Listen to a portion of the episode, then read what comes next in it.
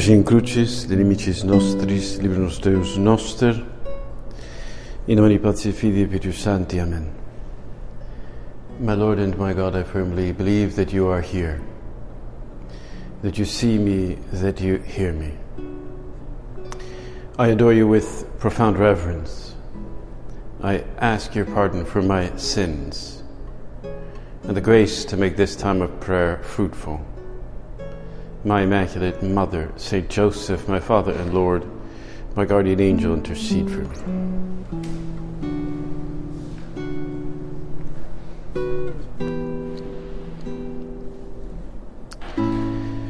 Today,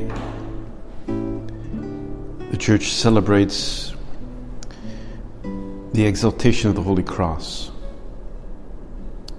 an ancient feast that is an invitation for us now to meditate, to reflect, to ask for light on how the Holy Cross has come into our life.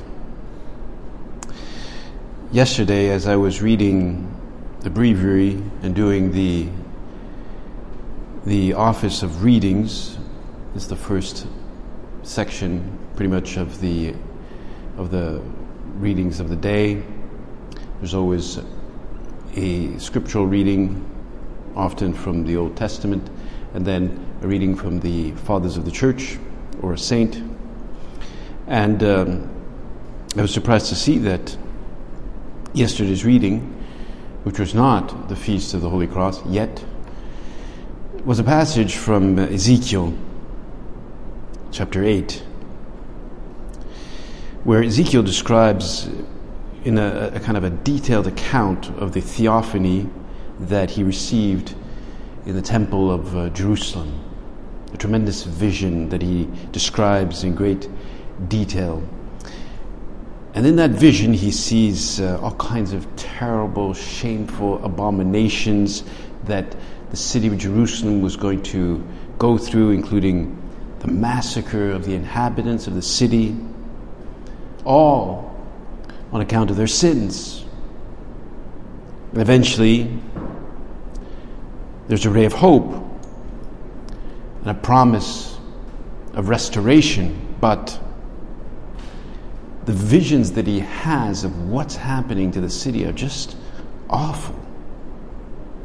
There was at one point even an idol, a pagan idol placed at the entrance of the temple probably a Canaanite goddess of some kind. And, the very people of Israel were worshiping this goddess. And uh, just seeing that would have shaken any devout Israelite. There were animals of all kinds roaming about and terrible idols. So Yahweh, in this vision, decides to deal in wrath with all of this. And uh, after that, there's a description of how the inhabitants of Jerusalem are just absolutely massacred by the Babylonians who invaded the city. It's just an awful scene. I mean, it's a merciless destruction. But in one line there, it says, Yahweh says, touch no one with the mark on their foreheads. The English translation says, those who have a mark. Others have a translation that says, those who are marked with an X on their forehead.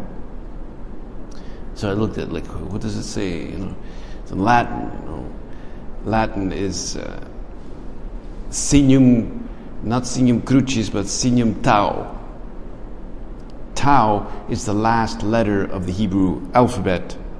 And it, well, it looks like a, a T or a kind of a cross. And those people, they will be saved from the punishment. It's as though they had the mark of Cain on, his, brow, on their brow. And they will not be punished from the, the or they, they will be protected uh, from the punishment they deserve just like the Jews had placed blood on their doorposts, they would be saved. And all in Jerusalem who bear this mark of the cross, the mark of the Tau, will escape death. They won't escape punishment necessarily, but they will ex- escape death. Because those who have that mark are grieving over what had happened. There was like those might be like the most uh, devout Israelites. It is said that perhaps these people are like exiles or Ezekiel's companions, but they're marked. They're marked with that that cross. It's like a, a kind of a beginning, a foreshadowing of the power, the saving power of the cross. So upon reading this, St. Jerome, he finds a beautiful interpretation that he transmits from uh, Origen, one of the great fathers of the church. He says, when the people of Israel were asked what Tau means, some answered that because it, the last of the 22 letters of the alphabet shows a perfection of those who remained to wail and lament for the sins of the people. Others saw there a sign of those who fulfilled the law, which is Torah in Hebrew. And finally, others said that it referred to those who believe in Christ because the Tau takes the form of a cross, the sign by which all Christians are marked at their baptism. So when you're baptized, you're indeed the priest makes the sign of a cross on your forehead. Same thing when you are anointed, the sign of the cross on your forehead and on your hands too. So we know the sign of the cross has been a, a great veneration among Christians for centuries. It is used at baptism. It, it is used in the, at the, around the time of the consecration or at the beginning of Mass priest makes the sign of the cross over the offerings. We know that our Father, after, after the Second Vatican Council, when the new Mass was uh, introduced, he saw that one of the things that they removed a lot was the signs of the cross. There used to be many, many signs of the cross to the old rite, and he he would do that with a lot of love. You know, were, now they've been simplified, they're still there, but they're just, just a little bit simple. And he found it difficult not to do the sign of the cross during the Mass. He did it, he obeyed because it was the new rite. He accepted that, but he found it difficult because he had like filled himself with such devotion every time he made the sign of the cross. Indeed, when we began our prayer this morning, we said, Per signum crucis, by the sign of the cross. The nemicis nostris, libera nos, Domine. Free us from our enemies. Probably a reference right there to the, to the book of Ezekiel, right there to the prophet. We know Constantine saw the cross in a vision at the Melvian, Milvian Bridge. He saw there in Hoc Signo Vincis. And then he had that cross, that sign, which was, he didn't really know what it was exactly.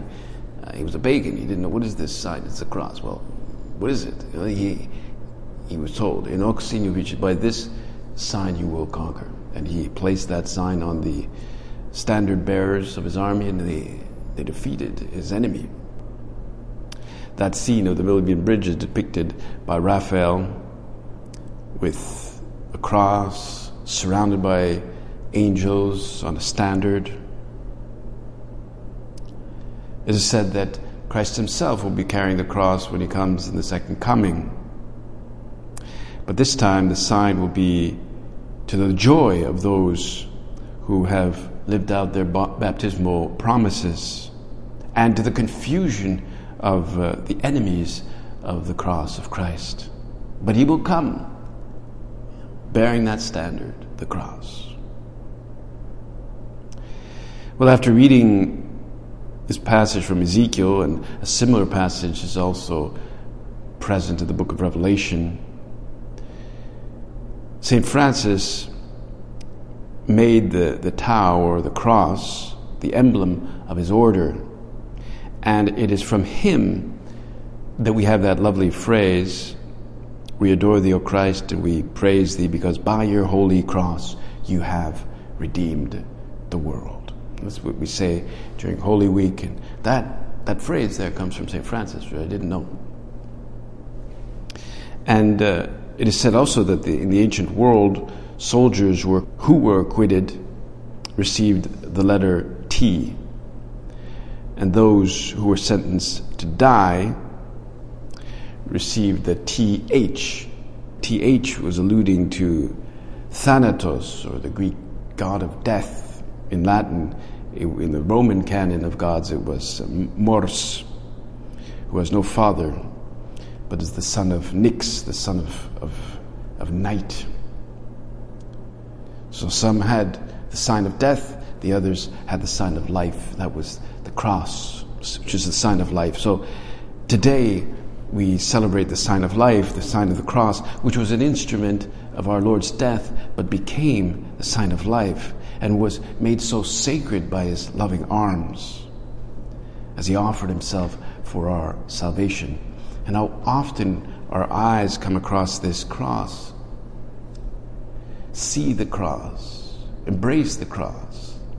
We have the black cross there that has now been covered with, with flowers for us to see the fruitfulness of the cross.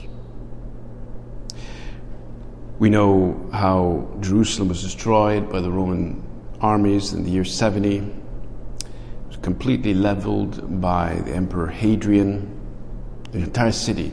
And so, to eradicate the influence of Christianity, Hadrian leveled the top of Mount Cal- Calvary, and there he erected a pagan temple to Venus, the goddess Venus. But he also cut away and leveled the hillside where Jesus' tomb stood, and there he built uh, another temple to the pagan to the pagan god uh, Jupiter. And of course, uh, it was ironic that that act of Hadrian to destroy Christianity or to destroy any any remembrance of it was actually what preserved those sacred sites. And we know that in the fourth century, the mother of Constantine, Saint Helena, we know this from Eusebius, one of the ancient historians, she went to Palestine in search of those sacred sites and in search of relics. And indeed, she found many relics. She built the, the Church of the Nativity, she built the, on the site of the Ascension, all thanks to St. Helena. But also, when she was there, she came to Jerusalem, decided to destroy the temple of Venus with the help of the local bishop there, St. Macarius. But there, as they were kind of removing this temple, they found three crosses. And, uh, well, we know our Lord was crucified next to two thieves, so they didn't know which was which, which one was the cross of Jesus. And there's the story of how they applied the woods, the, each, each cross to a dying woman who was terminally ill. And then when they touched her with the true cross, well, she was immediately healed, and that's how they were able to identify the true cross and became uh, the source of great veneration. It was protected. We have in, in Rome the Santa Croce in Gerusalemme, the, the famous basilica of the, of the Holy Cross, where there are uh, different uh, relics there of the Holy Cross, which people like to go and visit and, and uh, venerate and adore because it's, it's one thing you can adore that, that is an object, it's, it's the true cross. that's one of the reasons why we call it the, the exaltation, but also the other reason is because it recalls how the cross was actually captured by in a battle by the emperor Heraclius. And uh, the the lesson in today's breviary tells how the emperor who was clad in, in royal robes tried to carry the cross personally. And as he tried to carry it in all his, uh, you know, his uh, royal gear, he felt this, that this cross was suddenly heavier and heavier, and he couldn't, he couldn't no longer walk. And that's when the bishop said, Look, you have to get dressed up as a poor man for you to be able to do this. And he divested himself of all his ceremonial robes and took on the guise of a poor man and the humility of Christ and embraced the cross with complete detachment, and there he was able to carry it.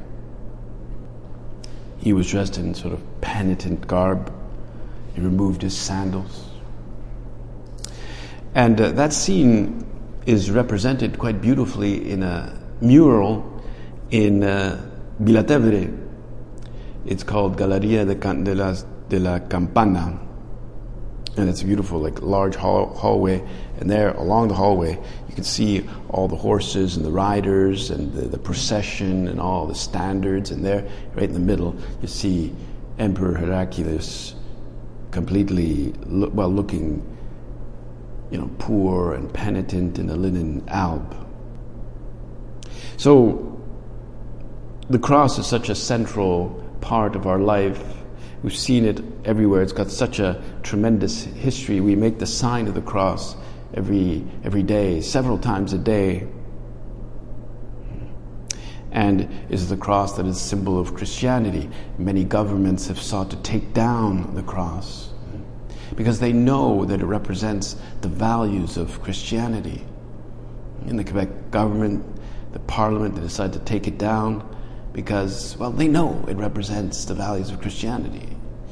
And they use arguments, well, separation of church and state, and, uh, uh, but really, what they don't want is those values. And we want to embrace those values, the truth of those values, the truth of the cross. As St. Paul says in his letter to the Corinthians, Jews demand signs and Greeks look for wisdom, but we preach Christ crucified. A stumbling block to the Jews and foolishness to the Gentiles. But to those whom God has called, both Jews and Greek, Christ, Christ the power of God and the wisdom of God. For the foolishness of God is wiser than the human wisdom, and the weakness of God is stronger than human strength. It's a beautiful phrase. And The weakness of God is stronger than human, human strength. And the Lord showed weakness there on the cross. Because he embraced it, he sanctified that wood just by the way he died, by the very blood that ran down that cross. You know, somebody once asked, you know, why do we, every time we see paintings of the cross or just even little images or, you know, little metal representations, we always see a little skull and bones at the bottom of the cross. And, uh, well, I, when I heard that, I thought, well, maybe, I guess that's because it's Calvary, and Calvary means a skull, the hill of the skull, which I guess makes sense.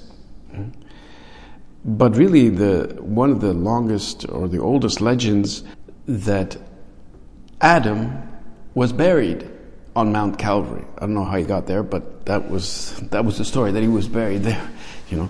And so when the Lord died, the blood came down and dripped down and dripped onto his skull and his bones, the skull and bones of Adam. And uh, that was a way to redeem the dead Adam now, as that blood dripped on him. And indeed, if you go to the Church of the Holy Sepulchre, there is actually a chapel of Adam there, underneath the chapel of Golgotha. Because Adam now had been redeemed by the blood of Christ that, that flowed down from the cross. I remember some years ago, I was in uh, one of the centers there in Montreal, and well, a middle-aged man came, rang the doorbell, and I opened it. And he says, "Is this uh, is this Riverview Center?" Yeah, yeah, yeah. And um, and I, he said to me, "Do you do you have a a black cross in your oratory in your chapel?" I said, "Yeah, actually we do. Can I see it? Do you mind if I see it?" So yeah, sure. So I, I showed him the chapel, and then he came to that cross, and he went up to it and he kissed the cross very reverently. And he told me that when when he was younger, he used to come to the center for meditations. And uh, he noticed how when people were leaving, that they would come and kiss the cross. And he found that very touching to see, but he didn't, didn't quite understand why they were doing that exactly. We saw many people just, just kiss the cross. And so uh, he, asked at that time why, why they were kissing. And they, they said, well, it's the, the empty cross, and it's, somebody explained that to him, it's the empty cross, and, and uh, we kiss the cross out of veneration for love for the cross, and that we try, it's empty because we try to put ourselves there on the cross when we struggle and we, we live penance. And this really kind of had an impact on his heart, on his soul. And he said that when he came upon bigger responsibilities in life, bigger hardships that he faced in life, he would think of that cross. And he would kiss a cross that he could find. He didn't have one with him always, but he would try to find a place to kiss the cross, especially when he was going through a hard time, so that he could sanctify that hard time or the great responsibilities. And that's why, of course, you know, we have this, the seal of the work. It's the cross inside the world, not on top of the world. It's inside, right in the middle of the globe. So that we can feel the cross, especially when we experience hardships, difficulties, or heavier responsibilities. Romano Guardini, great uh, early 20th century priest and writer who, who Cardinal Ratzinger liked very much, he said the signs of the cross is really our visible and public yes to the Lord. He said, when we cross ourselves, let it be with a real sign of the cross. Instead of a small, cramped gesture, you know, you see people just going like this, you know, they're, they're just going, or like the football players, they go like that, you know. They're not, it's a small, cramped gesture. Says, instead of being a small, cramped gesture that gives no notion of its meaning, let us make a large, unhurried sign. In the name of the Father and the Son, like that. Mm-hmm. From forehead to breast, from shoulder to shoulder, consciously feeling how it includes the whole of us, our thoughts, our attitudes, our body and soul, every part of us at once. How it consecrates and sanctifies us. Think of these things when you make the sign of the cross. It is the holiest of all signs. Let it take in our whole being body, soul, mind, will, thoughts, feelings, your doing and not doing.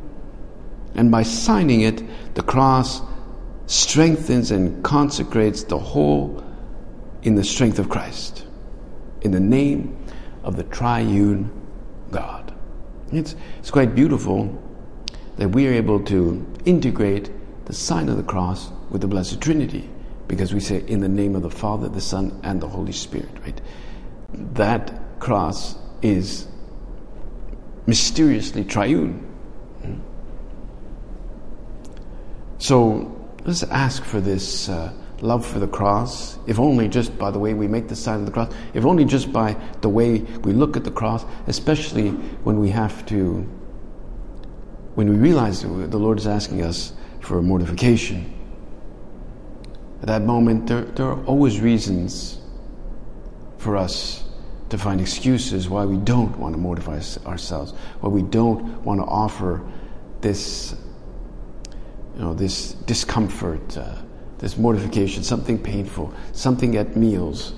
You know, go down and, and you know, do something that we don't feel like doing, addressing some work in the local council. We don't feel like reading this. We just don't feel like doing it. But just do it out of love. Maybe it'll help us if we see a cross. Maybe it'll help us if we remember that we are accompanying our Lord in a mysterious way. We're accompanying Him, not obviously as, as dramatically as He did, but in some small way. We are doing in such a way that He's not lonely, that He's not alone on the cross there. We are to accompany Him. We are that way, you know, accompanying Him and, and and sharing in the patience of God. There was that story of this young adolescent from Aleppo in Syria. His name was Remy. And uh, he was a young, young adolescent, far from God, quite superficial, never went to Mass. And one day, during the month of May, his friends asked him to come to Mass during the month of May because it was a special month in honor of Our Lady. It was a tradition amongst them that they would go to Mass during the month of May. But he said, No, leave me alone. I don't want to go to Mass during the month of May. Forget it. So they tried to entice him, they tried to get him to come. And so they said to him, Well, if you come to Mass, you'll see lots of good looking girls there. Hmm? So maybe you should come. Well, with that kind of argument, he agreed. Right? He was convinced. So he sat at the back, and sure enough, there were lots of people, lots of girls, and he watched from the back. Every day of the month he came. And he liked it. He liked seeing, oh, that she's that, oh, she's in that, oh, that, that, that. And, uh, but then came June 1st, and he kind of lost track that it was now June 1st. And then that day, it was all old ladies. there was no young ladies. It was all. And uh, he, he was told uh, that the month of May had ended. And upon seeing that, suddenly he received this tremendous grace from God. It was very profound because seeing the contrast between the prior days and now, this suddenly, this sadness that he felt at seeing the loneliness of the Lord left alone by all those young people. I mean, God bless the older people, you know, but uh, but he suddenly felt a kind of a shame for the abandonment that our Lord would have experienced from all those souls. And he promised right then and there that he would be there every day. He was like 14 years old. Right? And he would not stop going to Mass so as to accompany our Lord always. And that's what he did. He was very faithful to that. And we can accompany our Lord when we, when we offer a mortification, when we deny ourselves in some way. Because it shows your patience with me, Lord. How different your reaction is, Lord, from mine. You're so patient with me. Lord, help me to grow in my love for the cross, to know how to embrace it, so that it allows us also to forgive as you forgave us from the cross. Today is the feast of the exaltation. Let's allow that cross truly, in some way, to be exalted, lifted up, right there in our heart. So it's part of our life, part of our love, hmm, and part of our redemptive task, that task that you ask each one of us, especially that you asked our Blessed Mother, who stood there at the foot of the cross. That's why tomorrow it'll be Our Lady of Sorrows. Let's ask her to make us strong to accompany our Lord in his loneliness. I thank you, my God, for the good resolutions, affections, and inspirations you communicated to me in this meditation. I ask you to put them into effect. My Immaculate Mother, Saint Joseph, my Father and Lord, my guardian angel, intercede